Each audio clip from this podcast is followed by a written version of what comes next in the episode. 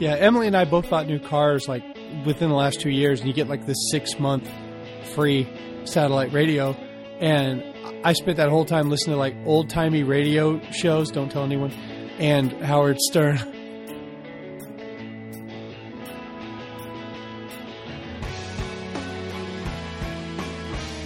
Hello and welcome to another edition of the Little Red Bandwagon. That's the LRB. It's your safe place where you can talk about and think about and hear about TBTL uh, without being judged. So um, let me tell you what's going on the, on the show tonight. Um, we're going to have our TBTLism of the day. We have a good one for you tonight. Um, it'll will explain the origins of the Stens and the Stens page. Um, we have a guest on to do a TBTL history clip, and that is uh, a tale of Jennifer's survival. Um, at the end, we're gonna we have a couple of items on housekeeping you're gonna want to hear about, and then how to get involved with the show.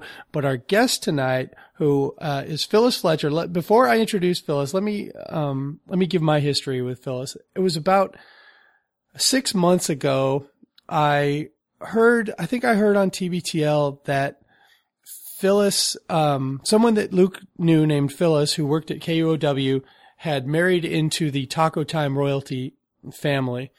And I think I'd heard Phyllis's name before from my, my friend Bill and some other people that I know that work at KUOW.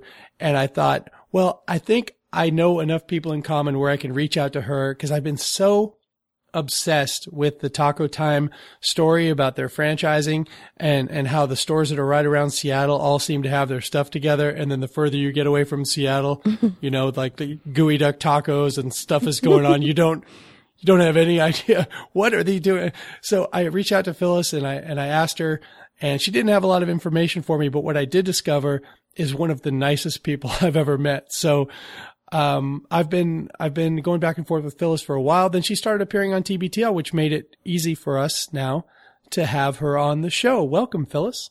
Oh, thank you so much. I'm thrilled to be on here, and I've heard every single episode of your show. So I'm very right. excited to be down with the LRB. You're a completist, and um, here's the here's the thing about Phyllis. A lot of people in the tens community don't know uh, about Phyllis. They think she's a fangirl. Phyllis is a professional broadcaster. And, and, one of the reasons that it really clicked to get in touch with her was like, I was listening to, um, I think it, I don't know, um, Weekend Edition. Uh-huh. And, uh-huh. and I heard one of Phyllis's stories on this national program. And I thought, yeah, that's the same person. I really need to talk to that person. And here's the thing. Phyllis has won an Edward R. Murrow Award, people. so how about uh, Jake on Why Facebook? Why are you on our you? show? Why? Because it's fun. this is awesome. I've been looking forward to this, and and um, I had your producer Jeremy mm-hmm. Uh, mm-hmm. walk me through my tech setup on Sunday. I wanted to mm-hmm. be very prepared, so this is fun for me. She's slumming it with us. yeah, she Phyllis is a pro, and if if anyone on Facebook read Jake has a problem with her, come at me. And I'm an ex felon, and and I'm not afraid to die. So. Well, you know, as as I told the guys, um, or I guess the guy Andrew on the show the other day, um, I mean, I I was I'm I can be very self conscious about going on because I know that, um, you know, the key is that I have to be interesting to the tens and the tens are interested in what Luke and Andrew are mm-hmm. interested in. Um, you know, that's, it's pretty much the overlap. And so, um, I tried to take the critique, uh, for what it was, that it wasn't intended to be hurtful and that it was uh, just someone who, like me, was trying to enjoy the show. So, um, you know, I know how people use radio and imaginary radio and they expect it to be a certain way when they tune in. Um, mm-hmm. They're not necessarily looking for, uh, surprises. And so I try to be mindful of that uh, when I'm on the show and when I'm on your show right now. Well, I know the the question that is on everyone's mind is what is the deal? Are, uh, do you uh, is it going to be a regular thing? Are you going to be just on Fridays? Are you going to be the fill-in host during like summer vacations and such? What do you have you guys made an agreement on this, or is it just play it by ear? You guys know what I know. I I told them I'll I'll be happy to help out in any way I can, um, even just as a fan. You know, because I just love the show so much. Uh, so that that part of the analysis of me is true. I am I am just a fan. Um, and uh, you know, but I also like them. I've been in broadcasting for a long time, Right. and and they've known me from that. So um, that's how I originally know them is from working in radio. But but I I told them as much as I can do to help, I I Mm-hmm. will. I mean, as Andrew said, I do have a demanding full time plus Yeah. uh, radio job, but um, if they if they need help or could use me in some way, I I I'm happy to do it, and so I hope to get as many chances to do that as I can. hmm Well, it sounds like they they have a plan for you, but they're not always the best at, at communicating. So, so well it you know it's um i if if they do um that will be just lovely. I'll be so thrilled if if it turns out that that's the case. But i'm sure that you know i mean they they have um you know they're trying to uh you know do what steve wants to do. You know that's the most important thing i'm sure. So um you know i'm sure that they're just on whatever track they need to be on with steve. So, Mike, you think that's the question that's on everyone's mind? Mine is, do you get free Mexi fries? I've never tried to get any free Mexi fries. Oh, I've but you've always paid tried up them. front. Oh, I've eaten many a Mexi Okay, fry. okay. Oh, yeah. Even before I married in uh, and became Taco Time royalty, um, I would go to Taco Time with my mom as a kid all the time. see, Christy, I skipped through all these questions because I got all my answers in a in direct message. Oh, I mean, I didn't even know the Taco Time connection. This is new. Oh, I want to oh, scrap yeah. the interview and go straight to Taco Time. Of course, who would? Well, this this is great. Um, gosh, how did this come up? I I uh, I sent Luke a message on Facebook when after I started listening to the show. I started saying, you know, like saying, "Oh my god, I loved when you talked about this. I loved when you talk about that." Blah blah blah. blah. And he talked about Taco Time enough that I said, you know, I don't know if you know this about me, but did you know I married in to the Taco Time family? And I explained the connection and, and how I married in. And he was like, You have no idea how impressed I am with this right now. and he told me his whole history of Taco Time and, you know, how he, um, he and his dad made signs for Taco Time when he was a kid and, and he would get kind of paid in taco bucks.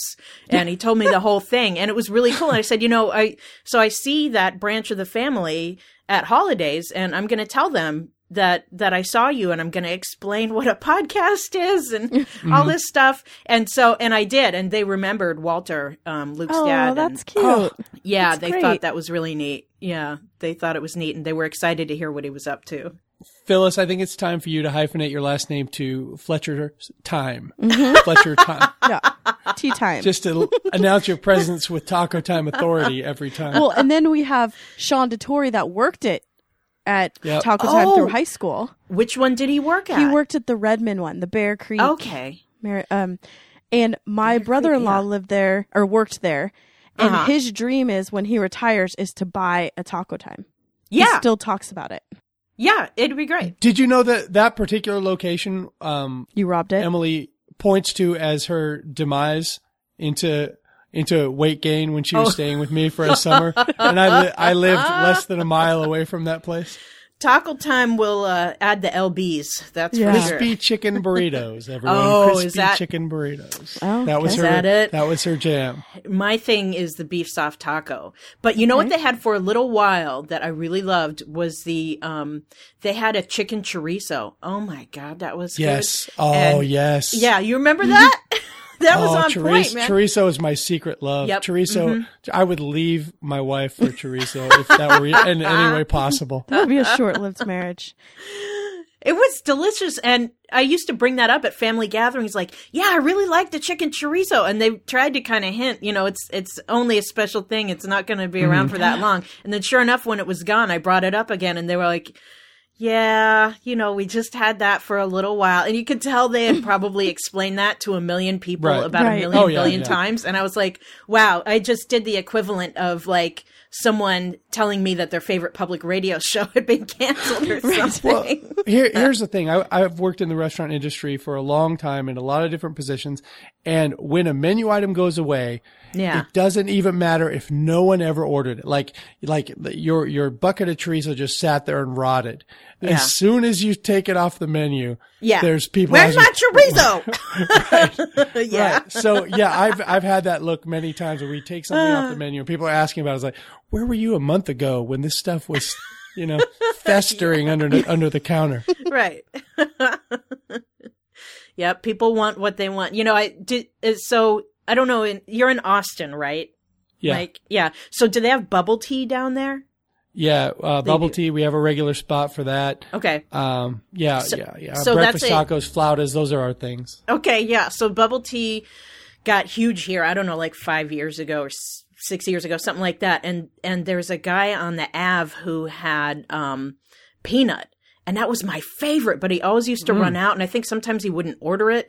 And and whenever he wouldn't have it, I'd be like, um, man, you know, that's my favorite. And he would go, is not popular. And I'd say, but but it's so good. And he would say, is your favorite is not popular. Is not. and I was like, oh yeah. I mean, it's and and once again, it's just like people telling me, oh, I love you know blah blah blah obscure public radio show that went away, you know, and it's like, yes, I understand that was your favorite. it yeah, was not, but popular. no one else listened, Yeah. and we lost a lot of money Right, trying to right. make it. Yeah, and I was like, oh, I was so glad he said that to me. So, uh, tell us your history with TBTL. How did you start listening, and are you a completist there as well? I I am aiming to become a completist. So I'm a completist in waiting. So I started listening in November and um Like it was this November? yeah, November Wow. 2014. Yeah, I had um I had run into Luke twice. I had I had been on the air with him and before that I had hung out with him at a public radio program directors conference that he talked about in September when he went to see Wits, which um is is somewhat of a show that he talked about feeling a rivalry with and then feeling conflicted about even feeling the rivalry. And um I was I was Because because he him. and the because he and the host of Wits, John Moe, um, go all the way back to when they used to work for Bill Radke on Rewind. So they're That's these right. guys are rising stars in pop in public radio, and they come from the Yep. same place. That's right. And they're both really, really good. And They're great. they're um, funny they're guys, Both, both of them. they're both part of the Infinite Guest podcast Mm-hmm. network. and um and so I I hung out with Luke in September um at that conference running into him and going to see Wits together and he talked about that on the show. And um and then a couple months later I was on the air with him on a week in review uh, news segment that KUOW, our public radio station, does, and uh, so we were on together as guests, and um, and we just kind of chit chatted a little bit before and after, and I met Carrie and Luke's brother David, and something about seeing him that second time, I was like, "What is up with me? I know he has a podcast." I should like listen to this. I'm sure it's great. I mean, he's so great on the air and so fun to hang out with. I, I should listen to this. So I figured out how to get the podcast because I li- didn't listen to any other podcasts. And um, I saw that they had done an obituary uh, episode for um, Tom Magliozzi of Car Talk. And I listened to that and I just thought it was great um, because they had such specific things and feelings about car talk that I could completely understand and relate to. And, um, you know, as, as far as really respecting the path they cut in public radio, but at the same time, the fact that it was such a legacy show was also emblematic of public radios having Yeah. uh, issues with moving on from things. And, and the um, and the aging the aging demographic. Yeah. you you don't want to let go of that money. You Yep, know? yep, and the aging hosts and like what's what's mm-hmm. your plan, you know, what's your succession plan. And they just talked about all of that in such an interesting way and I still remember Andrew saying, you know, if public radio were going to develop a show now about cars, it would be called Speaking of Cars. Mm-hmm. and it would be very like overproduced mm-hmm. and overthought and overwrought and I just thought yeah, you know, and I just so identified with everything they were saying. I just kept listening after that. And then I said, you know, I should go back to um, you know, and then I started sending Luke and Andrew like insane notes about all these things that they had said, you know, just like, oh, I really liked when you said this and you said that. And I'm sure completely overwhelmed them. And then, um, I started going farther and farther back in my listening.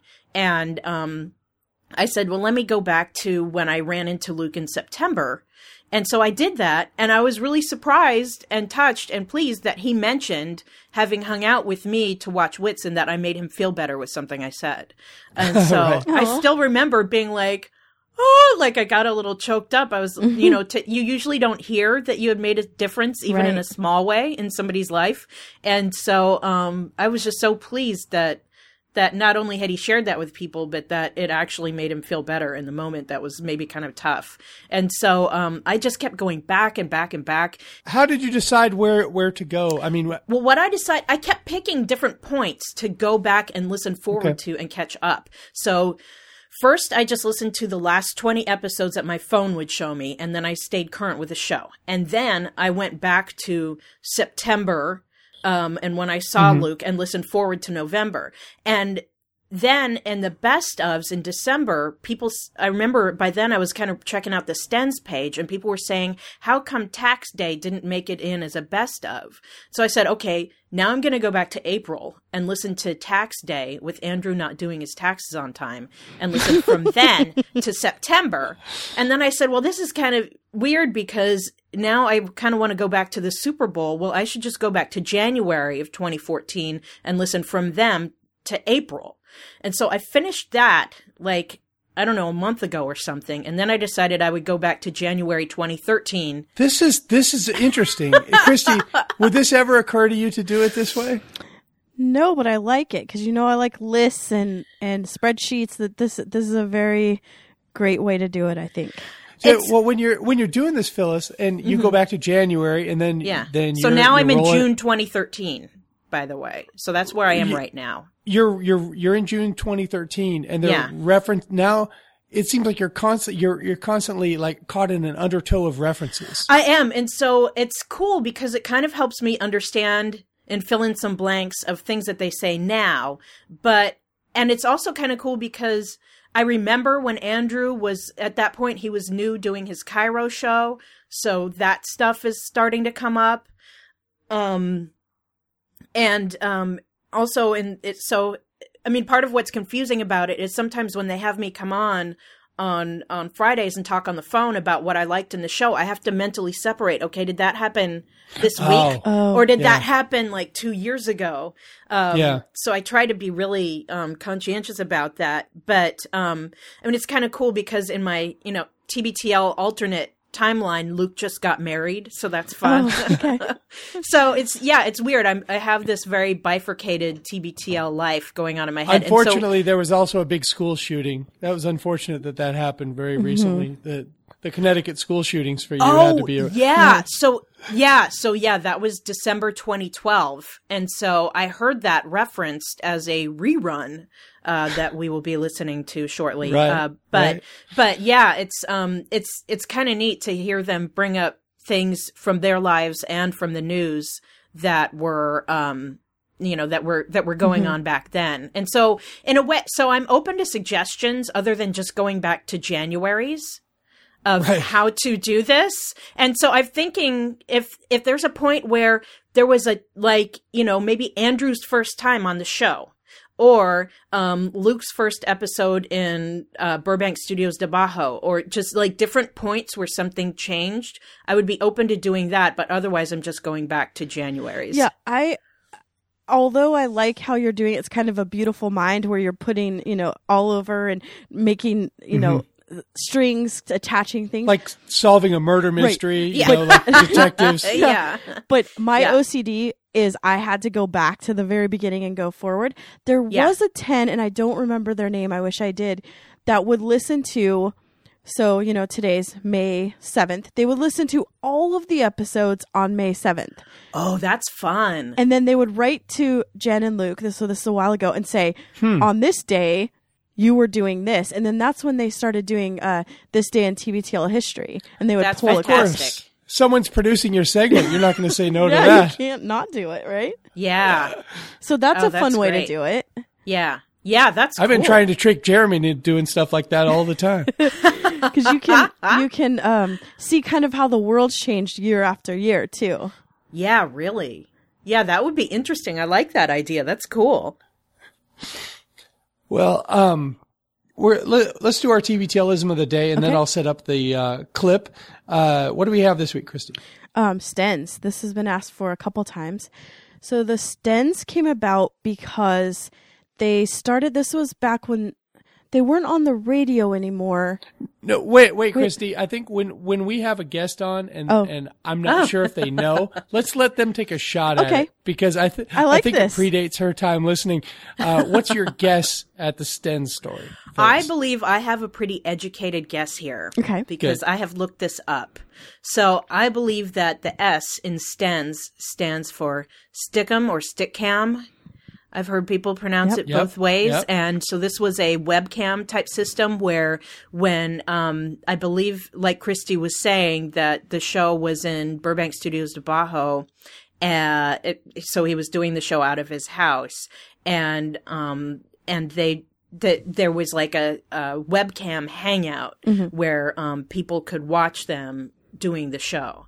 Yep. So that's what I think the S stands for in STENS. You got it. There was also a chat function attached to it. So Ah. there was a lot of times when we would get caught up in the chat more than than what was happening. And Oh then- yeah, Yeah. I'd have to listen to the show later every Yeah, time because yeah. I I just get involved with Well- chatting with you and Lauren and Bruce and all the all the rest. And it was- and, and was like I didn't hear a damn thing. I'm watching the guys. I know what they're wearing. I know if Luke's just been jogging and hasn't showered. I know all this stuff, but I I'm too wrapped up in the chat to even understand what's going on in the show. Well, and I was Yeah. working at the time because it would go from 12 and then it was 2 and, and it would change and they would just put out something like it's happening now. And so I would be at work and sometimes I couldn't even listen. So I just was chatting instead of listening. but um the really funny one was when Luke would get sucked into the chat. And Oh, he would just funny. not be talking, he'd just be reading off what people say. It's similar to when he Oh, does that right, on Twitter. Oh, that's great. Yeah. That's good. that's There- funny. There, was a couple times Jen was like, "Luke, are you even paying attention to me right now?" She would get Right. really annoyed. They they edited that stuff out, but that's great. oh, fun. so that that is it. Um, and then Andrew, I don't know if he just came up with a fun nickname or if he really didn't remember that we were called. well, I think the he was. Stun- I think he was exasperated. because Luke was paying attention only to it because he said something Right. like, "Are you just paying attention to your stick people?" Yep. yep. Oh, okay. Yeah, that's good. Yeah. So that kind of became our mascot. One of the Luke Spooks made a little, um, em- a little picture of someone at a computer, and it said so "We're the stick people" as a stick person. So that's what it became. And then, and then it when Stickam went away, we called ourselves the Super Tens. And to the Chateau Ste. Michelle picnic two years ago, we all wore.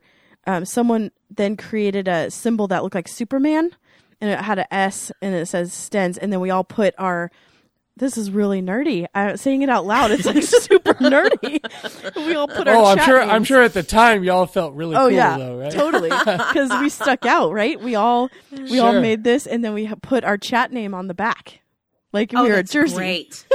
oh, that's awesome. That's totally awesome. Yeah, I you know, I have seen those drawings before, so I'm really appreciating this explanation because it's all coming together. That's great.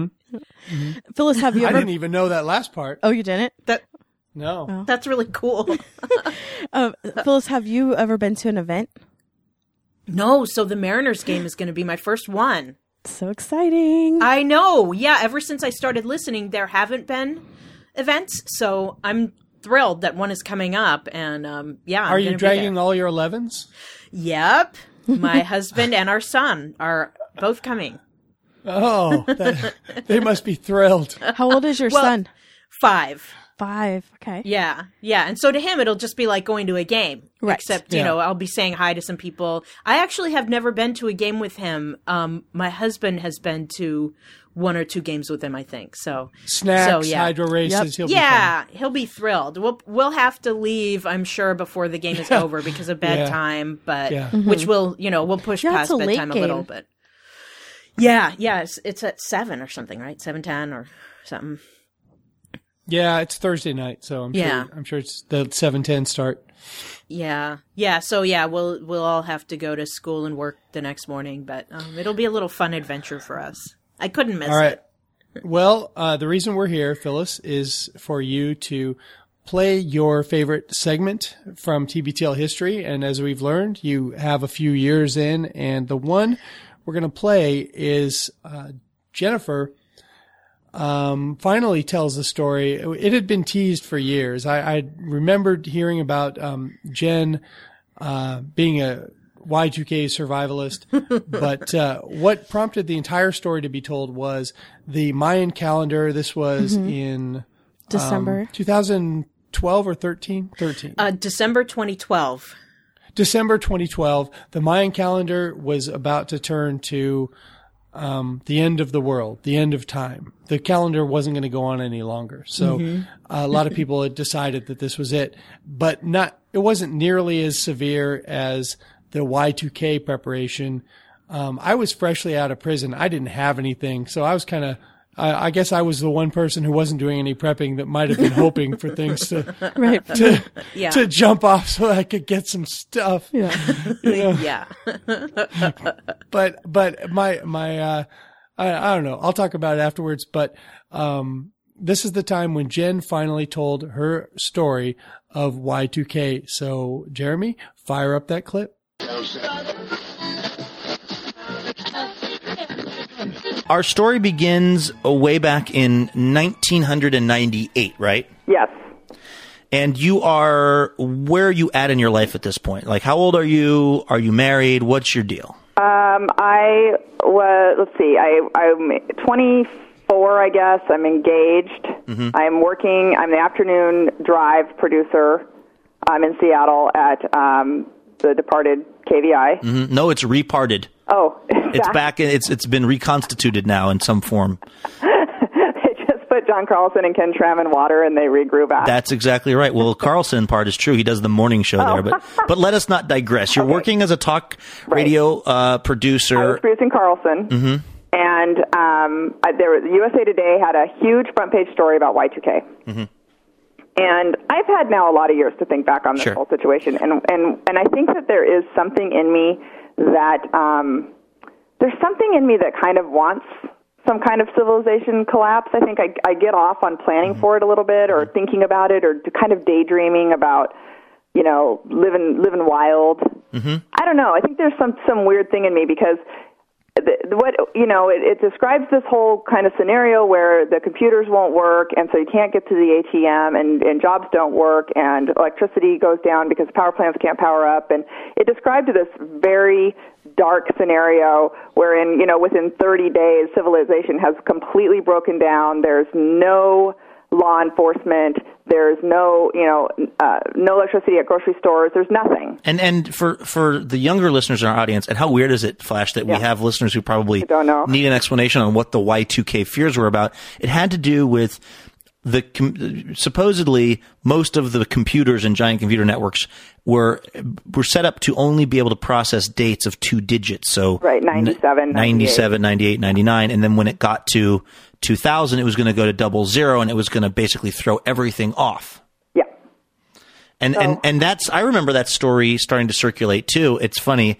Uh, I remember a, a person who I, I guess I won't name just because maybe they would be sensitive about it, but who you and I both know, um, being the first person to tell me about this, and um, and it, it sounded, I have to say, it sounded plausible and also pretty terrifying. And and and it was being picked up by it wasn't one of those things where you had to be a subscriber to survivalist magazine Right, to right. know about it it was very much like on nightline it it built and built and built and the, it kind of it it began to feel like it could really happen Right. Survivalist uh, Monthly, by the way, is that you always have to pay in advance. They're very strict about that. so um so I got married and uh, and we kept talking about this and and Jason's uh family moved to Eastern Washington and we kind of kept talking about it and oh should we move to Eastern Washington and should we you know kind of prepare for Y2K and we kept Mm-hmm. because they about it. were and and you know i don't again i don't want to um get you into anything that you feel sensitive about describing about other people but their fa- his family was fairly concerned about Y2K too, right? Would that be a, a fair way Yes. to say it? They were very. They were. They were one. I would. I would actually say that they were 100% positive it was going to happen. Right. And their and the so their thought was, and this was a, a fairly large circle of their friends, if I remember right, who moved over there to Eastern Washington essentially to what to to sort of get off the grid. Well, there was this, and this might be from Survivalist magazine, but there was this idea that in eastern Washington you could get power in several different ways. Uh, one being that there's a lot of um, flowing water, and you could set up a dam if you bought if you bought the right kind of property that had flowing water. And then the other one is that it's not rainy over there like it is in in Seattle, and so you could set up solar panels. And so there was, um, and, and so anyway, it, there was a lot of people that went to Eastern Washington who were not in their circles, but it did become kind of a, a weird place where people were going to get ready for Y2K. Right. And a lot of people didn't like leave Seattle; they just bought some property mm-hmm. and got it ready. But they had all actually left and gone there, and so Jason and I were newly married, and we're in Seattle, and it's just kind of building and building and. Jason kept saying that he thought it was a one in five chance or a 20% chance that it could happen. He kept saying a 20% chance. And so we kept thinking, you know, like wh- in light of a 20% chance of something happening, what is, what is the appropriate insurance policy? That was the conversation we kept having. What is the appropriate insurance policy for a 20% chance of civilization collapsing? Right. And you know what, like this USA Today paper said was that um, it would probably be a year before things were back up and running and all the computer systems were working. So we finally made the decision, and again, I think it's because there was something in me that kind of liked the idea. Well, yeah, it's very in a way very romantic. I think it's why we love watching TV shows and movies about this because hitting the reset button on all of our lives is there is a lot there are a lot of downsides to it, but there are a lot of upsides in terms of you get to be anybody you want and you just anything that you, you think of negatively about your life or your circumstances or how, who you are as a person, it sort of shakes up the etch a sketch. Yeah, and I could because when I think back on it, I can't even really remember anymore if I actually thought it was going to happen. Hmm. I, I- you know what I mean? It's become kind of. It's also I, I can't. I don't really know that I really thought it was going to happen, but I liked the idea of moving away and learning this whole like being self sufficient, and I, I just was into it. So we started taking these classes on how to be self sufficient, on how to survive. And it was all sorts of things from, you know, like I learned how to bake bread and make jam and all this kind of stuff. Because, you know, when civilization has crumbled, you still need to have breakfast. and it'll probably involve jam. it just seems so kind of like regular life considering, you know, you guys were thinking there was a potential of Yeah. such extreme things happening. So we and we learned how to store food, you know, properly, and how long different things can last, and how you can continue to have a, a healthy diet, and you know how rice and beans are a protein if you can't get a hold of meat, and we just learned like we had classes all the time that we were going to about learning how to how to do all this stuff. Mm-hmm. So then we bought a ten acre farm and it was really, really remote. Was very, very far away from anything. It wasn't really near his family, and it wasn't. We didn't know anyone, um, but but it was beautiful. So Jason liked it because it was up on the top of this mountain. So we bought this farm, and then. Um, and right before the summer of '99, I quit my job. Now, what were you telling people in terms of uh, why you guys were going to move over to this other place? I, I could imagine you being a little sheepish about the underlying the underlying purpose of the move. Yes, and I tried to say that we were. Um, I, I tried to say certain things, but back then it, people knew what you were saying. Like if you tried to say you, that you were you were going to learn how to be a farmer, or you were you know just wanting to wanting to get to the country.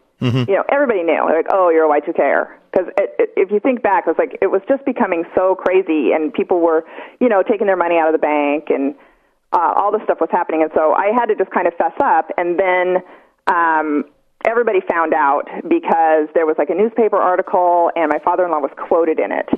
So then everybody at work found out. So I'll just name him Kent, Alan, Dan Sitman, all sorts of people kept leaving canned food on my on my desk and stuff. I mean, the word was just out, and so Yeah. what could I do? Did people th- seem to think that you were over? Crazy. Did they think you were crazy? crazy. Absolutely, everyone thought I was crazy, and um, I kind of thought it was crazy too. I mean, I had a, I very much had a sense of humor about it and thought it was funny because I did think it was kind of crazy. But I mean, I just knowing you as well as I do, I I I know why you got so into this because this is you're a person who has you keep a disaster kit in your disaster kit. Yeah. In case your outer disaster kit is destroyed somehow, the inner disaster kit will will suffice. Like this is the ultimate planning and sort of like uh, this is the ultimate production you can do is you're trying to produce your and Jason's life for up to I don't know a year or more sort of without the rest of the world being working normally. So like just as a fun challenge I could see you getting into it. And that's exactly I was into it. I had like I had charts and I had files and I had all my lists of all the things I had to do. And um, so once we moved over there, then reality really set in because the first thing that we had to do was get the well. There was a well on the property. I had this long list of things that I had to do because Jason was was still still working full time at his job, telecommuting to an architecture firm in Kirkland. So I had this really really long list, and the first thing was I had to get the well working, but I didn't. I I mean, what would you do? You know, there's just a hole, and I could look down in it. I could see it was a well, but there was it was just a hole in the ground, a really deep hole. I I would call I would go down to the general store and ask if someone knew a guy who gets wells going. Well, that's I called the general store exactly, and I Did said anyone call it the mercantile? it was actually called the Trading Post. oh wow, that's that actually sounds kind of awesome. Yeah. So I called down to the Trading Post and I said, I need a a what you call it a pump for my well. I need a I need a way to get water out of my well. And he goes, Okay, well, how deep's your well? And I just paused for a minute and then I said the answer that's always served me well, medium. and he started laughing. Oh, goes, good. A me- we'll order up a medium pump for you. he said, "That's that's not the answer to that question." I said, "What is the answer to the question?" He goes, "How deep is it? Like number of feet?" I said, "How would I ever know that?" And he said, "Well, you tie something to a string, and then you lower the string in until it hits the bottom, and then you mark it, and then you pull it back out." I mean, he's like giving me instructions. I said, "Okay." So anyway, so I got my well working, and then um, I had a I, I bought a generator, and I had, and then I had I found out that you have to build a shed for your generator. So I I um, got a shed built. I did not build it myself, and got it connected so that and then bought like thousands of gallons of propane, these huge propane tanks, so I can continue to power my house. Now, can I ask one one uh, question about all of this? If and when the kind of regular society crumbled, and I know you've already said it wasn't like you and Jason were convinced this was going to happen, but in the worst case scenario, you guys would have had this awesome house that, like, for instance, I would have wanted to come over to, as would other people. What was your plan for like defending your homestead, or was it to just let everyone come live with you if they wanted? It was to uh, we were very very uh, we had talked about all that, and that was one of the things that one of the one of the classes that we took was uh, making those kinds of decisions. And in the depression, um, that you know, it was the hat in hand. You know, that was the way that that was the the signal. If you came up to somebody's house, you put your hat in your hand to basically say, "I don't mean you any harm, but I I need help." And so the idea was that if anyone comes up hat in hand, we're going to help them. And so we, I mean, Luke, it is impossible for you to tell, for me to tell you how much food we had. I mean, like rooms and rooms of food. These huge white ten gallon buckets, just filled with rice and flour and sugar and uh, wheat berries and honey and brown sugar. I mean, it just went on for days. Wow. So, uh, so and and so we felt very strongly that we were prepping this house, and whoever came for help, hat in hand, could come in. No, what if they came not hat in hand? Were you guys going to have to like get tough? Well, I mean, how tough are we going to get? We don't have any guns or anything like that. So you didn't. You weren't going to have any guns. No. See, that seems like a uh, you know bad you know bad end of the world strategy just based on movies I've watched. Yeah, I know. It's And I'm not a gun person. hippies- It's hippies get wiped out first, I'm sure. But this was our whole idea. I mean, right down to I was going to buy all of these. Um, I I had found a deal for like crates and crates and crates of cigarettes, and I was going to buy them because my idea was people are going to be desperate for cigarettes, and I can barter them for good stuff. Yeah, until someone just punches you and then takes all your cigarettes. Well, You're assuming there's still going to be a little civility. Hopefully, just a little bit of civility. yeah. Well, it. Well, we li- it's so remote where we were Yeah. that it would take someone so long to get there. Mm-hmm. I figure they'll be pretty wiped out. Right. Sure, they'd be tired. They'd be tired. So, So, but Jason wouldn't let me do it because he felt really strongly also that um, he said, I don't want to be people who take advantage of other people's um, weakness. you guys were going to be basically the dream scenario for someone to happen upon. Like it's like in The Walking Dead. Um, Did Yeah. you watch that? Yeah, like the farm. Yeah, the, it- Yeah. minus whatever's going on in the shed. I haven't watched that episode yet, but I assume it's bad. I assume it's not good. yeah. And so, in fact, that was like the last episode before we kind of stopped watching it. But you guys were going to be like that, but minus the shed. Yes, exactly. So, so then, so we got the generator up and going, and then I had to deal with the sewage situation because I couldn't figure out where the poo was going. You know what I mean? Because we weren't hooked up to any sewer water system, Really? and so I couldn't figure out what was going on. Did and you have so like then- a septic tank or something? there was a septic tank. So then I wanted to find out, like, I didn't know anything about septic tanks, and so I called back to the trading post. Erma Bombeck taught me something about that in her whimsical 1980s book, The Grass is Always Greener Over the Septic Tank. it was a follow up to her book, If Life's a Bowl of Cherries, Why Am I Always in the Pits? So I called down to the trading post and I said, um, you know, how do I know that my se- what do I do if my septic tank is having trouble? How do I know if it's having trouble? And they said, well, where is it? And I said, I don't know. And they said, well, you need to find out where it is, and then and then we can come out and check it if it needs, you know, see how it is. And I said, well, how would I find it? And they said, walk out in your yard in your bare feet, and when you come across the warm section, you're there. And so I did that. So we got that taken care of, and then I my next thing was to was to buy pigs. And my idea was about the pigs was if things got really really first of all they they'll eat anything I had read, so they're not hard to have. And then if things get really really bad, you can eat them. This was my idea. So I, I mean I would ask you again, how what would you do if you had buy pigs on your list of things to do? Um, Yeah, I would. I mean, again, I'd I'd call the trading post. I guess. Do you know anybody who sells pigs? Well, what I did was call the Chamber of Commerce of Spokane mm-hmm. because that was the big city. Yeah. And so they said, that's not how you do it. And I said, well, how do you do it? And they said, you ask around. And I thought, well, who am I going to ask? There wasn't a neighbor in any direction for miles. By the way, so- was this? I mean, you were really occupied with just the getting ready and all the different things, but was there a point in which it was kind of lonely out there, just not having any other people around unless you drove for miles and miles? It wasn't lonely yet. That's coming. Oh, okay. Because right now we were, you know, we were overwhelmed with lists and lists and lists of things to do to get ready, and we were, you know, time was ticking. Right. 2000, you know, we had like six months to get Right. all this stuff done. So they said, you ask around. So I got in my car and I drove to the trading post, and I came in and I said, do you know anyone who has pigs? And the lady goes, yeah, my neighbor's friend has pigs. Like it totally worked to ask around. Mm-hmm.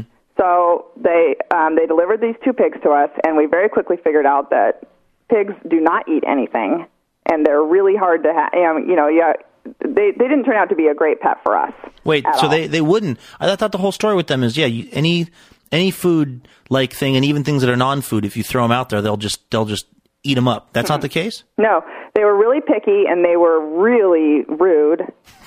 And and Mr. Knightley was obsessed with them and we couldn't get Mr. Knightley to stay out of their pig pen. And he was tiny at the time and I thought for sure the pigs were going to eat Mr. Knightley. And I named them Babe and Wilbur, which was a bad idea Yeah. because then the more they were Babe and Wilbur, I'm like, I'm never eating these pigs. What am Yeah. I thinking of? Yeah. And so we ended up um, going back to the trading post and saying, "Do you know anyone who wants pigs?" and they did. so we sold them to somebody else. So the pigs didn't work out, and then we made this garden. And um, what we didn't know was that on the top of the mountain, it didn't really. It was too cold and it was too windy, and nothing grew up there. And so we planted uh, 200 rows of everything we would need to live.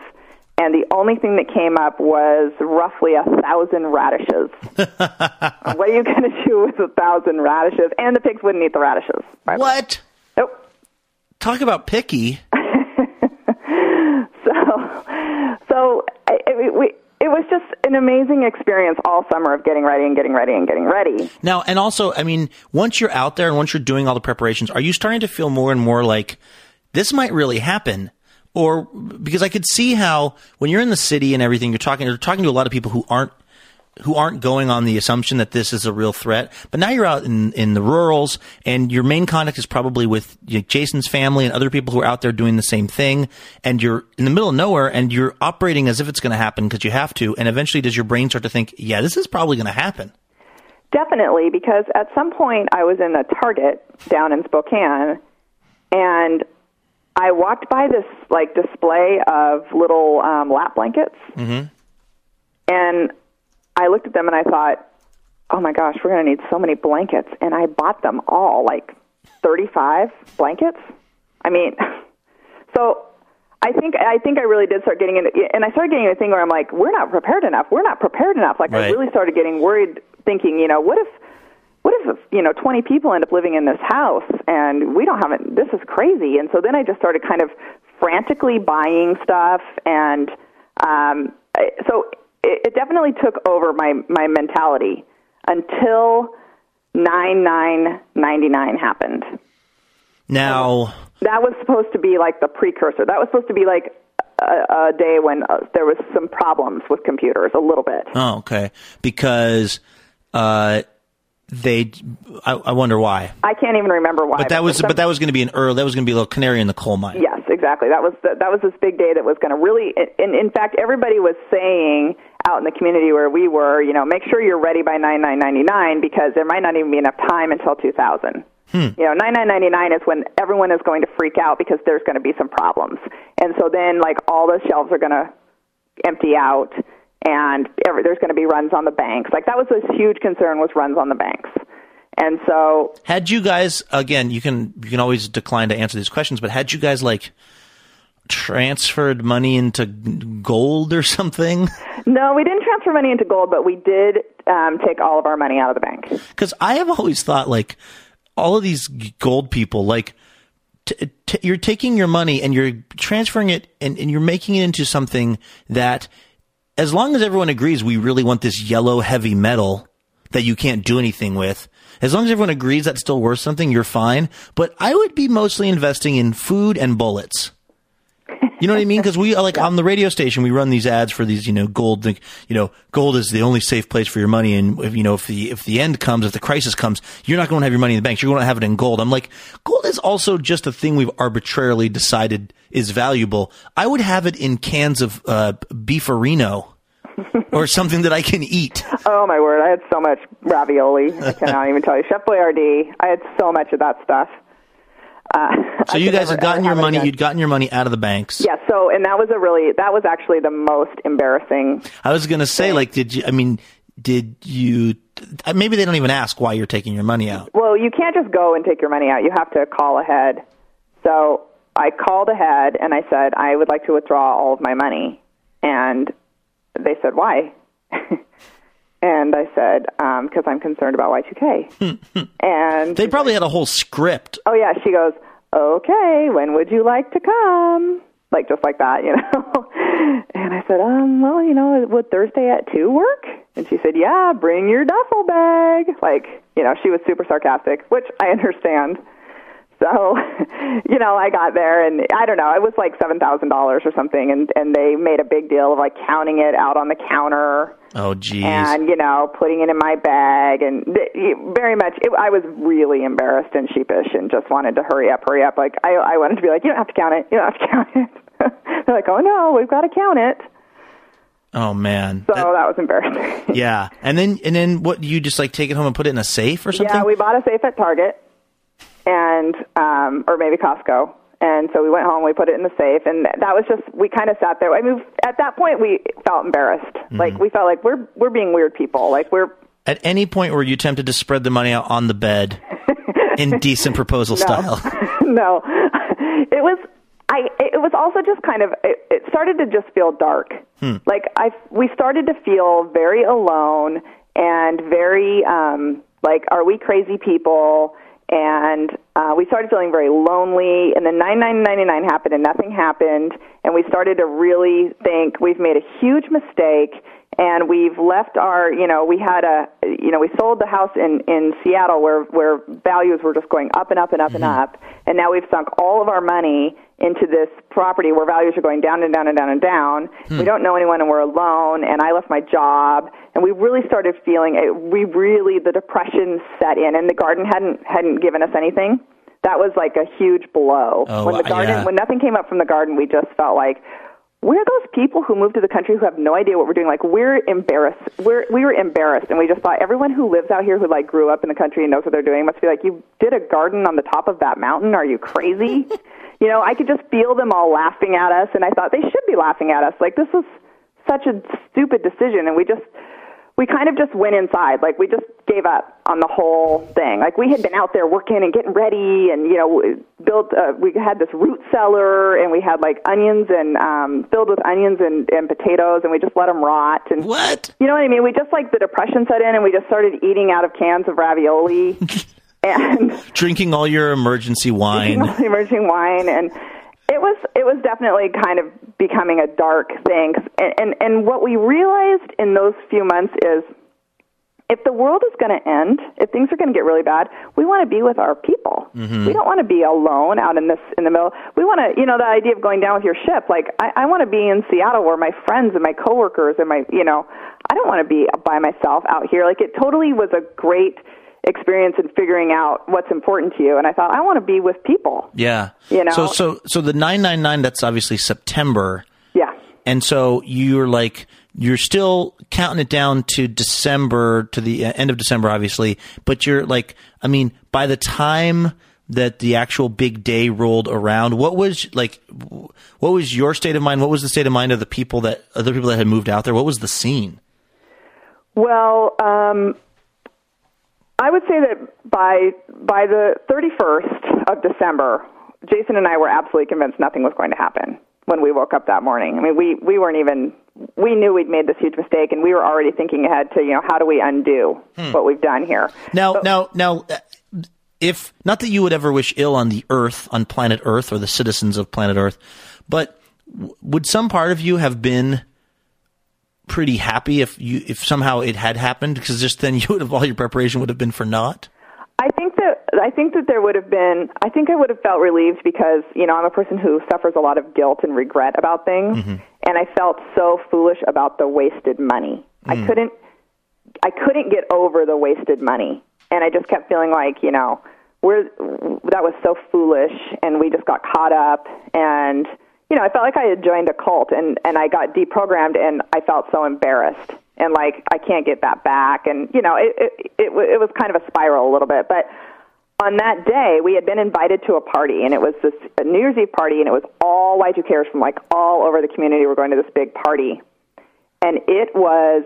I still remember vividly, like the looks on people's faces, because it was that same look of we sold our house in like a thriving city and moved somewhere where you can't sell and we you know left everything and what have we done and because the whole day what's happening on CNN is as every time zone Yeah. crosses over they're saying nothing's happening Yeah, because I was Everything's actually. It's funny. I think you. If there's one silver lining to this, I think this is how I got my first job in radio. Because didn't I take over for you? yes you did and that's I you because like you were you were you were going to produce Wiseback, Yeah. and then you didn't, and then you told them to, to call me, and I and they did, and I ended up taking that job, and so I was very appreciative of you vacating the city and the world of the sane uh, because it allowed me to get a job and right out of college, and then um uh th- that night I was hosting the night show on KVI. I had somehow weaseled my way onto the air and was, I remember watching, well, I did something that wasn't nice, which was I just said, if you have a year's worth of food in your basement, I would like to tell you right now that I have nothing at my house. I have like a half uh, box of um, Honey Nut Crunch cereal and like two like uh, Arizona iced teas, and that was my preparation. And guess what? We're in the same boat. Like I'm fine. I was just gloating, which is not a nice thing to do. But I do remember the way that those time zones, like once it hit like Australia, and then like Australia was okay. Yep. I was like, oh my gosh, because I was really like I I I. I- It wasn't that I didn't think Y2K was going to be a thing. It's that I am that lazy that even if I think the world's going to end, I can't motivate to prepare for it. So I was really a little bit on, on tenterhooks about the whole thing, thinking like, is this going to be a situation and am I going to be really, really upset with myself that I did nothing to prepare for it? So of course I felt very happy when it was turning out to not be a thing. But what was the, what was the kind of, what were the conversations when it was like, Australia's fine? Was it like, well, it, it hasn't, the U.S. Is, has different computer programming. Yeah. Were people still trying to kind of like figure out how it might still be a thing? I remember that there were um, there were a group of people with their laptops, and they were sitting watching, you know, the newspapers, like just refreshing and refreshing and checking all the different and going to all the sites and checking everything. And I could feel their um, uh, disappointment like they wanted it to happen. Right. And I think they wanted it to happen for all sorts of different reasons. I think there were kind of politically survivalist types of people there. Sure. And I think there were religious weirdos there. Like I think a lot of people had a bunch of different agendas, but there were definitely people who were upset it wasn't happening. Mm-hmm.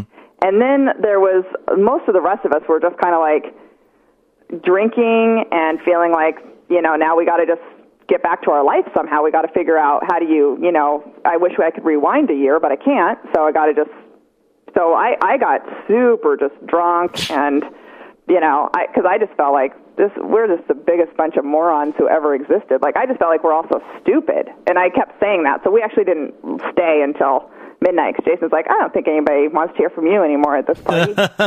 so we left and just went home and, and then I, you know, the next day I I was on tons and tons of radio shows because I just felt like it's wrong to not be willing to go on and say, yeah, I I called it wrong. You know, so all, you know, all my friends in radio, all the producers and stuff called me like, "Will you come on? Will you come on?" And I did because I just thought that's the right thing to do. Is you got to go on and admit you were wrong. Take you, your lumps. Yeah, you know, and you were a fool, and you got to admit you were. Now, I mean, how long did it take you before you realized that even though you had maybe sort of um, overreacted to the possibility of this a little bit, maybe. But also, the good news was the planet was still here, and yeah. like, you know what I mean? Like, how did, when did you finally like start to feel? Uh, overall actually a sense of like happiness that like hey we're everything's still working and i can move back to seattle and become part of society again i was uh, immediately. I was thrilled and happy, and we immediately started our plan. We put our house in the market uh, immediately over there. Um, I started looking for work. Jason called his company and said, "I'm coming back," and they said, "Great." I mean, we we were back by February. I think we were back by February fifth. Oh my God! Yeah, that is so. We came back immediately. The house was on the market for years, so we just rented and you know just slowly tried to build back our savings and, and come back for. I mean, we were really, you know, I was 25 years old. Yeah. So I, you know, it's kind of if you're going to do something really stupid financially, that's a good time to do it. You got a long time to to get it back. It does sound, I have to say, your farm sounds kind of awesome. It, like I would love to be able to go visit that or like rent it for a week. It was very beautiful and it was very very prepared. Yeah. And you know, there, uh, what I will say is that it's taken me a long time to um for I, I would say for five years, I refused to have anything in the house more than what I needed for a couple days. like I and I said I'll never go to Costco again. And I really still don't like to go to Costco. I get upset when I go in there because it's like I start remembering. Um, and we and we always had a joke about what's a Y2K load. And a Y2K load is when you fill one of those um, flat things with one item. Hmm. You know those big, huge flat um, carts that you can push through Costco. Yeah if you fill it all the way up with just one item like toilet paper or something right. like that, we would call that a Y2K load because we would just go and do that. We just had lists of all the different things we had to buy, and we would just go to Costco every. Was Saturday. there one thing that comes to mind for you, a, a particular item that is most comical, looking back on it, like Oral B toothbrushes for the next thousand years, or like something you did a Costco load worth of something that's just like it's especially cringe-inducing, and you knowing that the world didn't end. Probably it's it probably is the um, the uh, Chef Boyardee um, SpaghettiOs because I had so much of it, and after probably you know ten cans of it, I realized we would have we would have just thrown and, and that's one thing they actually talked a lot about in our survivalist classes is um, appetite fatigue and how people will actually die with food next to them, but if they're so sick of that food, they actually can't take one more bite of it, and so you have to be really careful about that. And I didn't really pay attention. And the other thing they said is don't don't store things that you don't eat now because if you don't eat it now, you're not going to want to eat it then. And I just thought, well, that's not true. If I'm really hungry, I'll eat, you know, SpaghettiOs. And so I just had, you know, hundreds and hundreds of cans of SpaghettiOs. What do you do with those? I mean, did you finally work your way through them over the course of the last 10 years? Oh, no. Or- No, we donated all of the food because um, I, I couldn't bear to look at it. It just Yeah. to me felt like my great failure was all of that. I just couldn't.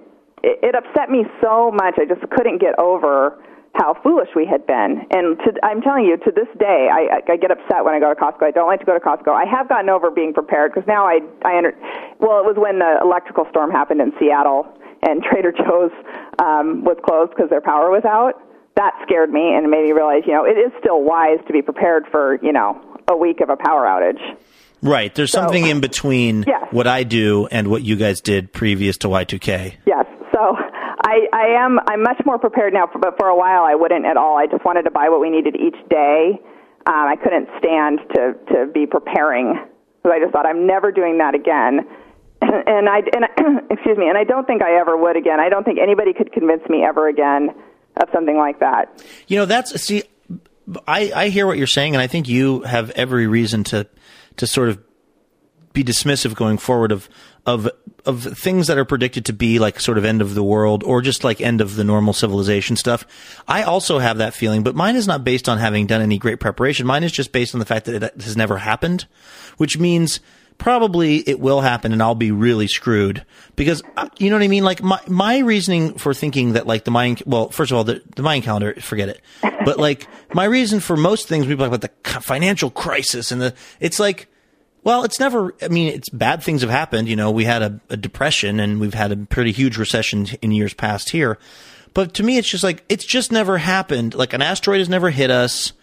Um, the, you know, w- zombies have never actually, you know, sprouted up. Like, it, none of it's ever happened. And so my, my assumption is it never will happen. Although I don't think that's really even logically coherent. Well, did you uh, just uh, a couple weeks ago? I watched the new Ken Burns, the um, the Dust Bowl. Oh my God. How great is that? That was amazing. I was riveted to that the whole time, and Yeah. it really did. You know, because after the whole, after everything was over, the farmers in the '50s, at the very end, the little quote at the end was that the farmers started doing it again.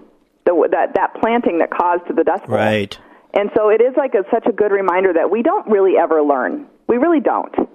And so I do think that, um, like you said, I don't need to be prepared for a year, but I am back to being prepared for you know a month. So, what would your advice be, having been through this? Here we are this week. I wonder, you know what? I'm curious if any of our listeners are worried, a little bit worried about Friday, or I should say, I guess Thursday night. Um, and if if so, definitely drop us an email because I'd be curious. I'm not going to like just like ridicule you, you know, out of hand. Like I would like to kind of hear what people are what what people are thinking about this. But for somebody, let's say Flash, who is like a little worried about, although I, I don't know enough about the, the specifics of the Mayan thing. I mean, do they think that the Earth's just going to end? Because I guess in that case, preparation isn't even part of the conversation, really, right? It's just right. Well, I we should all so be getting all- drunk and having sex with each other. Yeah. Is really what it comes down to. Yeah. I, I think all, all of this always comes down to to what you're reading and who you're listening to because mm-hmm. people can make a really good case mm-hmm. for anything. I mean, I'm I'm constantly amazed by how I'll be reading something and like that's a really good point, and then I have to like step back. No, it's not. Right. But you know, a good writer can can convince you of all sorts of things. And so, um, my first advice that I learned is read a lot more. Yeah. get, get get cast a wider net of what you're reading. Well, and also, you know what? If you think that you're the only person who's figured something out and it involves the end of the world, unless you're Nicolas Cage, it's probably not something that's real. You know what I mean? That's the other thing I always say to people is like, no man, you don't understand. Oh my God. We were watching the football game last week at a bar in Sedro-Woolley, Washington. And the guy next to us goes, we're talking about the Super Bowl. And he was like, oh yeah, well, it's rigged. And I said, how's it rigged? He goes, all that stuff. They know who's going to win. It's all rigged. And I said, well, how, based on, what do you base that on? He goes, think about it. Money. And I was just like, nothing you're saying adds up to. That is wonderful. You, you just came upon him? Yeah, he was actually a really nice guy, but there was, but it was weird because we were having this really pleasant conversation. He was obsessed with me. They had um, free beanie weenies there on Sunday for the game, This was at the Castle uh, bar in uh, in Sedro-Woolley, Washington, and uh, and we were having a really nice conversation. And he was really pleasant. And then at just at some point, he just mentioned very casually how the Super Bowl was rigged because of you know money, and it was just like, well, h- how do you like? Okay, so how do you figure that works? Like, is it about betting on it, or is it about? He goes, think about it. I was like, okay, well, I I guess we'll just go- go back to the beanie weenies here. But like, if you think that you're like the only person who gets it about something, realize that there are lots of other smart people in the world. And if none of them have got like, you know, there are lots of things that, um, that, are- that are quite surprising that it, you know, real science actually figures out or like says, yeah, that's a possibility, you know, like for instance, if Stephen Hawking thinks it's totally not possible, I doubt you figured out the wormhole that's going to absorb our solar system and Stephen Hawking didn't. Yeah. Like I just don't think that you're you're probably not that person. I would say that I I do have I do have a lot of compassion, you know, Right. because I because I I bought into something, you mm-hmm. know, I understand buying into something and I also think that we once you really invest your time and money in something, it's like no amount of evidence can convince you otherwise because you've already invested so much. It's so difficult to hear truth in those situations because it means you're stupid or a fool Right. or you got you got took Yeah. you know and it's really difficult and i you know i always say you know because people say you know how can someone still believe such and such when it's been proven to me not not be true and i always think because they're invested in the thing they believe you know Yeah. i I, if if it is proven with DNA and beyond a shadow of a doubt somehow in some alternate multiverse that OJ didn't kill Nicole, I don't think I could believe it. Right. Because I've invested my I, so much of my heart and soul is believing what I believe. Right. Well, there's a whole thing called confirmation bias, I think is the term for it. And it's, uh, you know, it's like this, today is one of those days, you know, we're recording this on Monday and it's the weekend after the horrible stuff in Connecticut. And what seems to be happening, and I'm certainly part of this, is everyone is just looking through the news stories and evidence and other things to confirm what they already believed Thursday night about what role, for instance, guns play in this kind of stuff, you know? Mm-hmm. And, and we're all, because we all have a lot invested in being right about this stuff and, and we've all been carrying around our sort of opinion on it for a long time, whatever that is. And now nobody's looking, at least very few people are like going, well, let me try to figure out why the opinion I've been carrying around for 10 years on this is wrong. Everyone's searching around for the confirmation. And it's, you know, Right. you get to a point where you've got a lot invested in, in something turning out the way that you've always thought it's going to turn out. So, I mean, I, I understand there's a certain point at which, like you said, some of those people you're with are rooting for the end of the world. Right, because they don't want to have to be proven wrong. Right. And, And- so I have a lot of compassion for that, and I would just say, like, you know, if you're if you're nervous about about um, the Mayan calendar ending or something, you can email me on on Saturday morning, and I will not mock you because I've been there. My friend. No, and I, I quite seriously, everybody, you can email me too, and don't um, feel like uh, don't feel like I'm going to make fun of you. I'm I'm curious. I'm wondering what the sort of like percentage of our listeners, because I, I tend to think of this as being a pretty um, our listenership is fairly heady bunch. They're certainly smarter than me, which is made evident every time they email me. Um, I mean that. I don't mean that as a joke. I mean like literally, it's a bunch of people who are smarter than the the, the, the host of the show. But um, there might be a few that, for whatever reason, are are a little bit, just a teensy bit worried about Friday. You know what I I put in my Outlook calendar? when We were talking about this on the radio show some weeks ago. I just put world ends on Friday, and it's just been sitting there. And every time I look at my Outlook calendar for other like real appointments, I just see world ends, and it's just kind of giving me a weird. It's a weird thing to see, uh, like to have an Outlook reminder for. Well, I, on uh, Thursday night on the Daily Show, when when Jon Stewart signed off, he said, you know, this is our last show of 2012, or obviously maybe ever, you know, and then, and then he kind of laughed.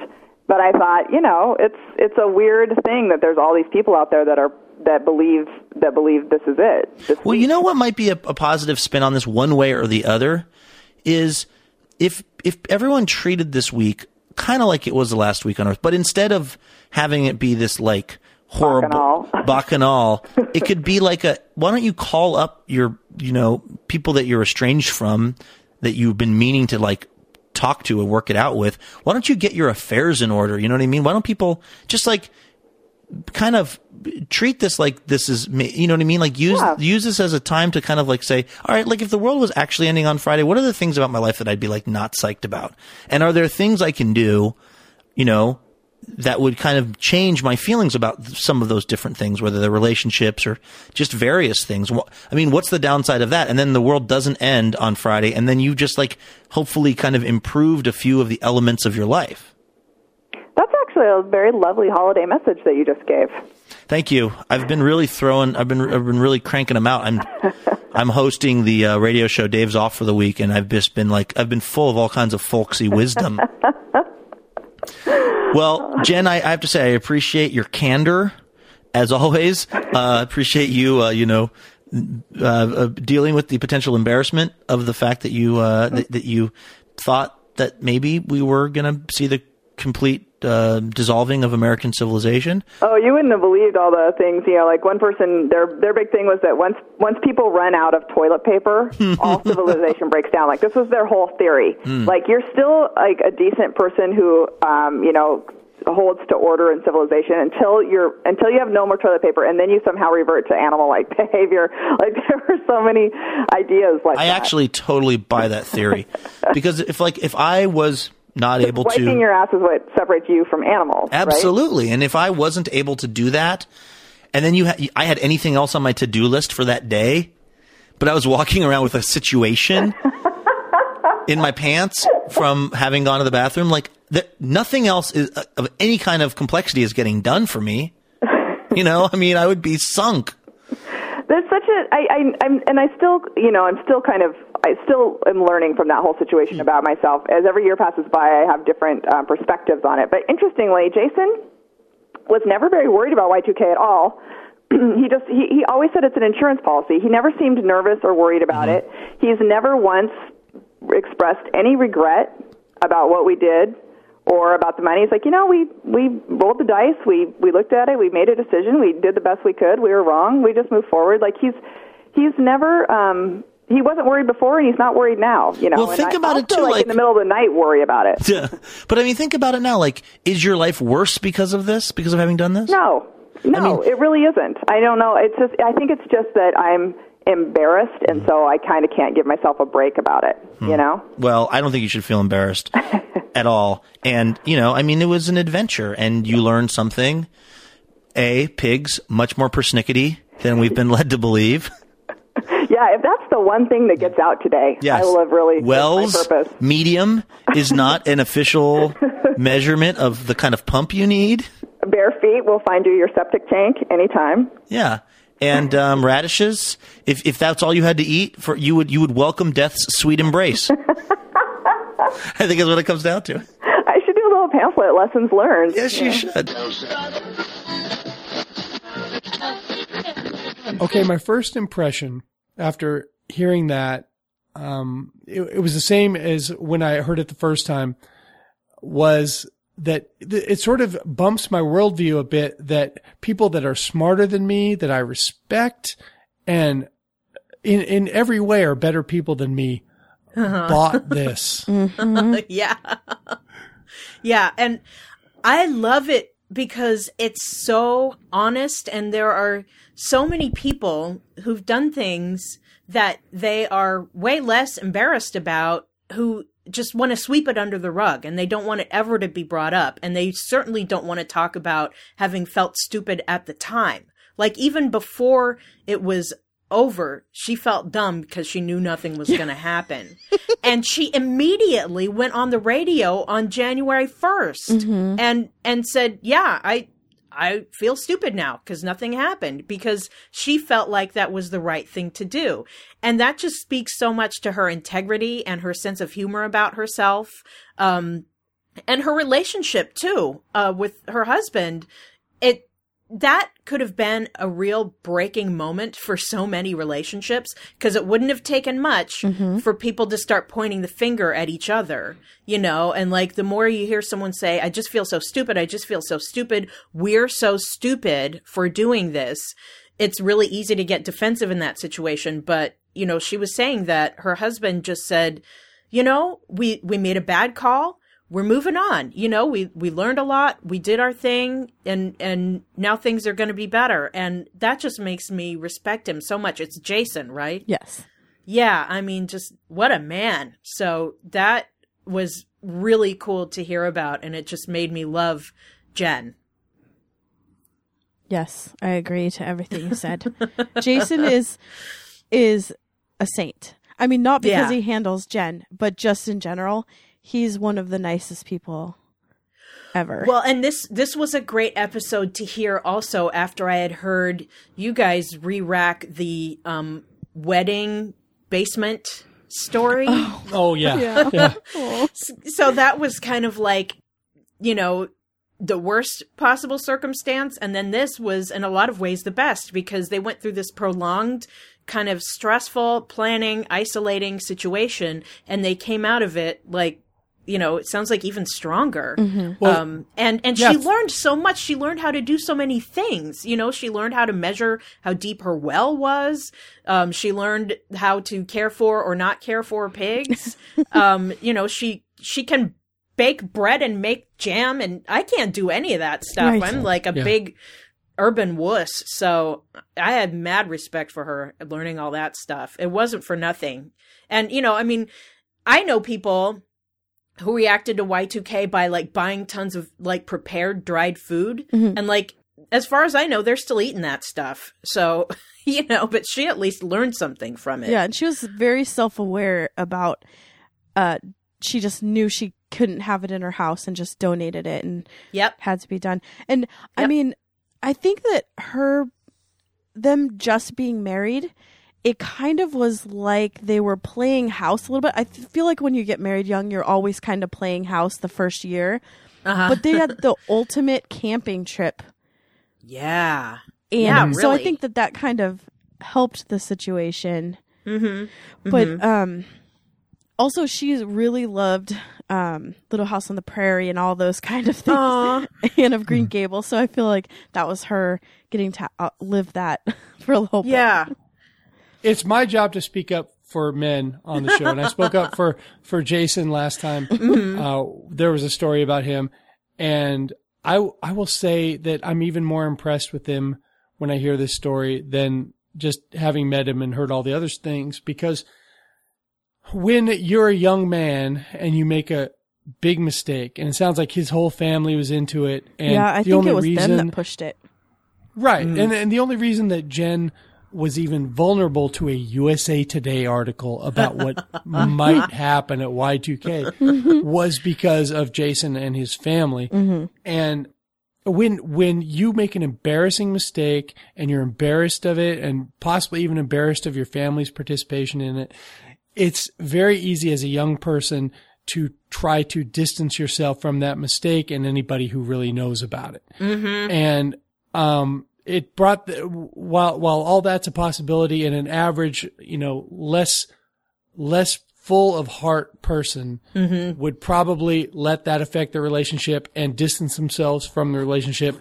Um, Jason did not do that, and they have a wonderful marriage from everything I've seen. Yeah. It sounds it sounds like it and and you know they've they've moved all kinds of places together and been closer to family and farther from family just from what I've heard her describe in the episodes that I've heard and um I mean what great accomplishments it just I mean to really to have struck out on their own so many times is just really awesome. So I love I love hearing Jen. I love hearing about Jen. I've loved um, reading her. Um, you know, I've read some of her posts on her website and her tweets, and it's just it's really fun to get you know to get a little glimpse inside the mind of someone like Jen. It's very cool. And another reason I like this story is because it's so specifically evocative of a time and place that even just 15 years later, people don't talk about that much anymore. You hardly ever hear anyone say Y2K anymore. But when somebody does bring it up, I remember exactly what I was doing and, you know, who I was hanging out with and, and, um, you know, what the news was about. And, you know, when she said, you know, 9999, they thought that stuff was going to be kind of a test and, you know, nothing went wrong. I was like, oh my gosh, yeah, I remember that. And to hear her say she was back by February, it was just hilarious. so, um, it's, it was really cool to, to kind of relive my own Y2K experience from hearing about hers. I remember the, the, the day before I put some gas in the, uh, the leaky, uh, Camaro that my brother gave me when I got out of prison, um, with the the leaky T top and it would overheat at every light if I didn't turn off the engine. Oh no. I put gas in there because I was like, well, I got to be ready if there's looting, and I, I took everything Oh, out of the trunk to make sure that that I would I would have enough room to get some stuff. Oh. but it just didn't happen. You didn't learn your lesson then, is what you're saying. no, no, I just thought if someone else breaks the window, I'll just step in and maybe Right. just grab something near the exit. you know. Oh god. So I made a note of, um, she talked about how they got a bunch of uh, the Chef Boyardee raviolis Oh yeah. and that they were sick of it right away. What Yeah. what is a food that you wouldn't be sick of? What could I eat? Like, does it have to be like, um, you know, like storable like that? Yeah, you get to pick the Hmm. parameters. Because here's something I've had a couple of times. I think I have it right now. Um, and I think that this is something that I'll have to talk to Luke about this at some point too. I think that when you've grown up in poverty, sometimes you tend to do things like squirrel away food until payday, even when you don't have to.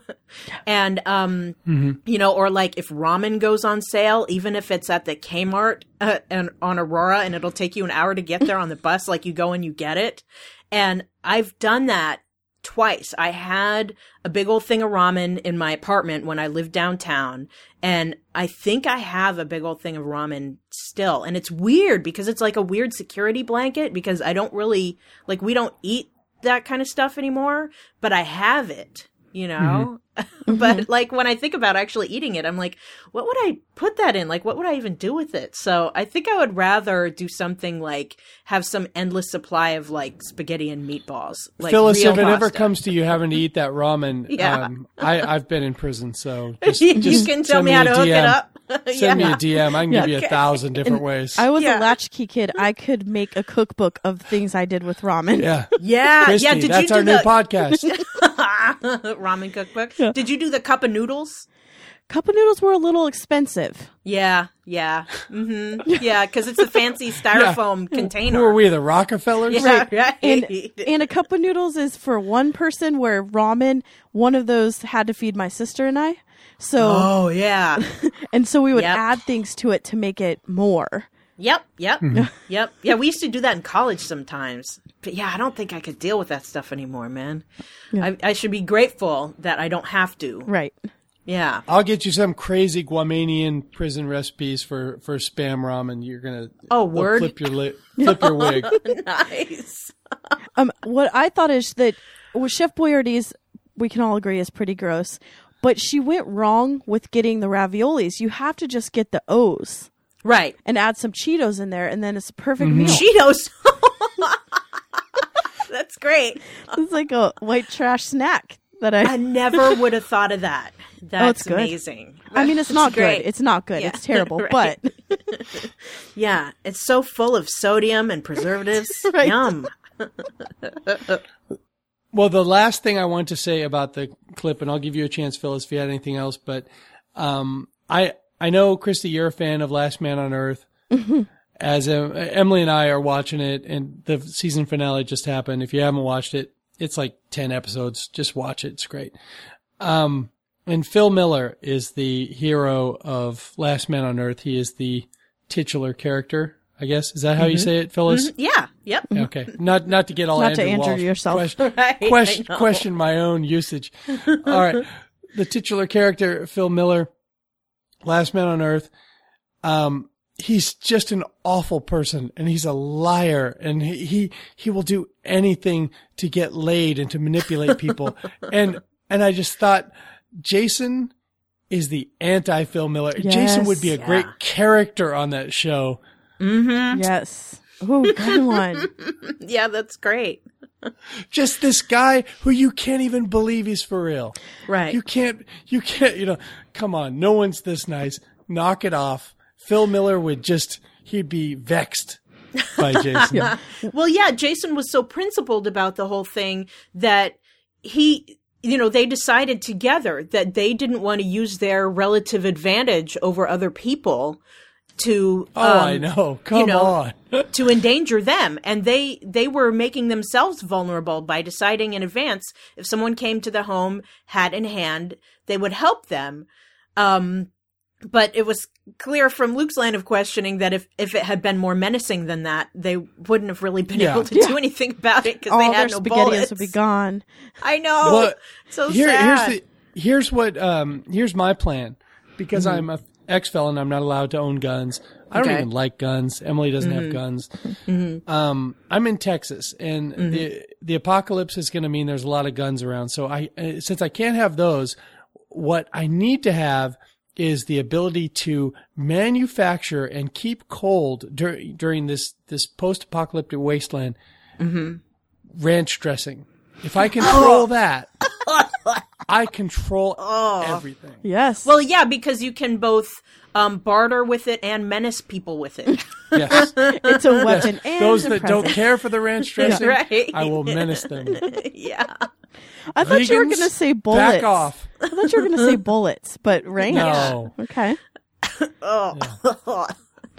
Just the just the idea of the, the mayonnaise and the heat of Texas with no air conditioning. Yep. Little full fat buttermilk, mayonnaise, and some sprinkly packets, and I'm I'm king of Quebec's. So the the story of Jen and and Jason, along with the Last Man on Earth, is the reason why I, if anything happens, I just want to die first. Yeah. I give everyone permission to steal all my stuff and kill me. right. yeah, yeah, Enjoy, enjoy. I'll, I'll tell you where the good stuff is. Oh, where I buried all that money. Everyone's always asking. Yeah, All Mike, right. you should have robbed from the Y2Kers that all had their money stashed away in their houses instead of banks. Right, or but their the gold Camaro wouldn't the have yards. gotten to Eastern Washington. How am I going to get through the pass? They were up to that All right. biz in Whatcom County too. Oh, I'm sure. The further Yeah. you get away from Seattle, the Yeah. crazier. And uh, and they're still rooting. They're, they're burying school buses while we're talking. Yeah, Let's not totally. kid ourselves. Yeah.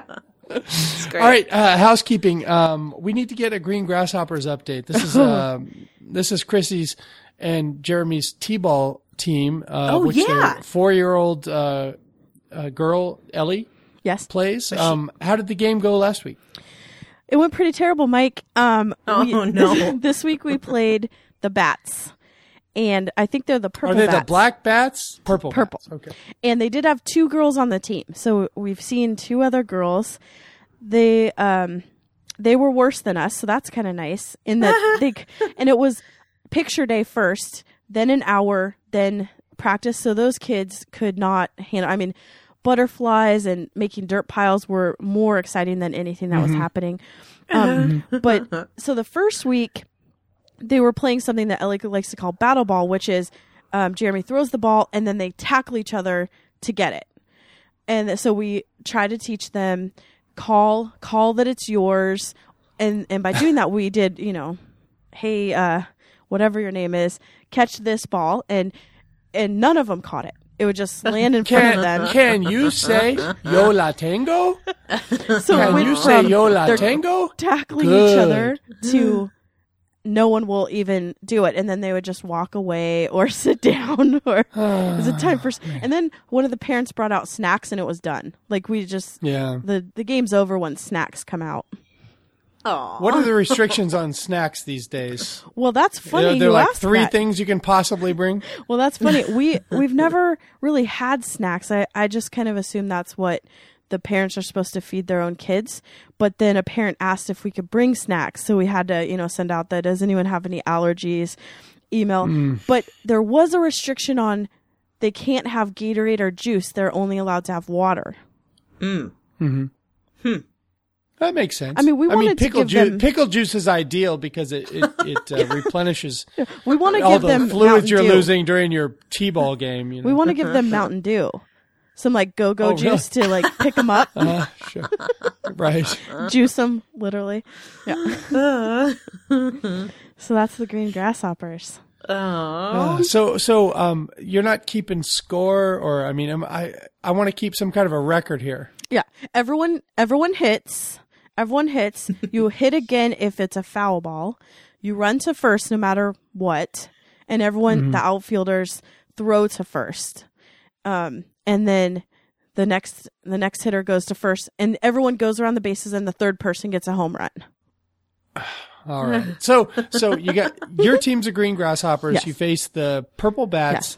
And who? What was the first team you faced? The Red Menace. What were they? No, uh-huh. the Pirates, and that was the that was the team that was kind of a shoe in. They had the dad that had the baseball shirt on, and the, The bat kid bag. with the mustache. right. so so they were the they were the um the pirates. Were they Yes. the black pirates? Were they the Dread Pirate Roberts? think- what were they? I think we're just called the grasshoppers, but um, Ellie likes to say the green grasshoppers. Oh, so this is entirely an Ellie creation. The yeah, this is yeah. She has a lot of creations, Okay. and that's because her Aw. shirt is green. Ah, Okay. Okay. Well, okay. Makes my world makes more sense now. Um, Mike, you need to come to the the, other- Mariners game and come out to see the green grasshoppers play. It'll probably be a Yeah. better game. absolutely. Be a better game. Absolutely. I'll probably do a lot more drinking there than I will at the Mariners game. you wouldn't be the only one. right, right. Got my uh, got my mug full of uh, some outlet Malbec. All right. So uh, the other thing I had for housekeeping, the TBTLathon. Uh, as you're hearing this, the next show f- of TBTL is going to be the beginning of the TBTLathon, and please give generously and don't question where it's going. I saw somebody on Facebook going, "Well, what's the breakdown? Is what's this going to the guys and what goes to Infinite Guest Network?" Do you want me to Don't- delete them from the page? yeah. yeah. Okay, And, I'm doing and it. don't don't freaking worry about that. The, you you're giving money so that you can keep getting this show. And For free, however that five days a week. happens, right, right. And however that happens, let's let's take it easy, right? You know, like I'm gonna definitely stop my donation, start it again, so I can get some of that stuff. You know, because that's the kind of petty person I am. I want the stuff. I want to take the Andrew doll and the Luke doll and get get all weird with it. Of course. voodoo. They have to be voodoo dolls. Someone's gonna do that. Oh, vo- I didn't even thought of voodoo. I was just thinking of posing them in different ways and sending pictures out, things like that. Anyway, um, give generously. And what I'm hoping is that this show, LRB, becomes, becomes such an institution that by the next TBTLathon, that you're able to like check some box, like when you send in your tax return, like, do you want a dollar of your 1200 to go to poor Jeremy who has to stay up all night and edit this bullshit? You know, and that's how I, that's actually how I want it worded. I like it. So next next year, folks, let's have our eye on that. You know, maybe we can maybe we can be that check a box that everyone looks at and goes, "Oh, fuck no." Sorry, Aiden. I'm excited to get my first piece of TBTL swag. I can't wait. Oh, I can't wait to find out what the offerings are. I know I'll get my Mariners shirt first. Yes. My TBTL that was my shirt. first. That was my first TBTL swag. The first one. Oh, awesome. Oh, Phil- cool. Phyllis, let me get your address and I'll just crumble up one of these frisbees I have and just mail it to you. Okay. It's disintegrated because his dog ate half of yeah. it. Oh no. yeah, I want all that cool stuff. All right. So, um, how do people get involved with the show? Well, the website is littleredbandwagon.com where you can go and fill out the form, just like Phyllis did, just like Lauren did, Bruce did, Lynn, everyone before them did. And you will get on the show if you give us a nice story on what clip you're interested in and you can actually point us to it. You get extra points for that. Facebook, go to the Stens page and post something about us there. That's fine. Or to our page. We'd like to have more activity over on our page if you want to post there. Personal Twitters, mine is at Drew McFrizz, D-R-E-W-M-C-F-R-I-Z-Z, and Christie's is at Kissy Eyes, at K-I-S-S-I-E-Y-E-S. Our show Twitter is at LRB Podcast. That uh, basically goes to Jeremy, and if you want to send him free stuff, that's really what he's all about. Because he claims poor, and that's why we're going to have to get some money out of the show eventually because he's cracking up. I'll Oh no. Oh no. He's under a lot of stress at work, and yeah, and this free job of his is another source of stress. So, come on, folks, um, just send him a nice message at LRB Podcast. You can email us at littleredbandwagon at gmail.com if you want to sharpshoot us about anything. Christy sees those emails, and if it, anything's pertinent to me, she'll uh, forward it to me. But uh, that's a good way to communicate with the show without actually wanting to appear on the show. voicemail 802-432-TBTL. That's 802-432-8285. And that's all I have for tonight. Phyllis, I really appreciate you coming on. Yes. Sorry we kept you so long. I'm sorry Oh. about the tech difficulties, mm-hmm. but it was totally worth it, and we love you. Oh, I love you guys. I love the show. This is so much fun. Thank you for inviting me. You'll have to come back welcome. as you work your way through the through the episodes. I would love to when I hit a milestone of some sort. I will contact you. I will fill out the form at littleredbandwagon.com. Yes, because Phyllis, if you don't fill out that form, you're dead to me. right. I need to follow proper procedure. Yes. That's right. That's right. Oh, jeez. Christy, Chris, Christy, this is the this is the part where you bring it home. Until next time, this is the next party. And we love you, Jen. Nailed it.